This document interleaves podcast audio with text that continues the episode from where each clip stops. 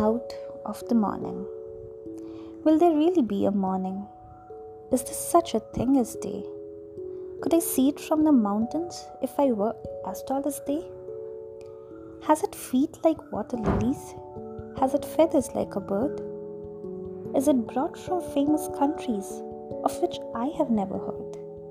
Oh, some scholar, oh, some sailor, oh, some wise man from the skies pleased to tell a little pilgrim where the place called morning lies.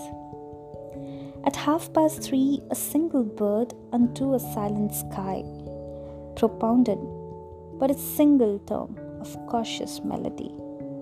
At half past four, experiment has subjugated test, and lo, her silver principle supplanted all the rest.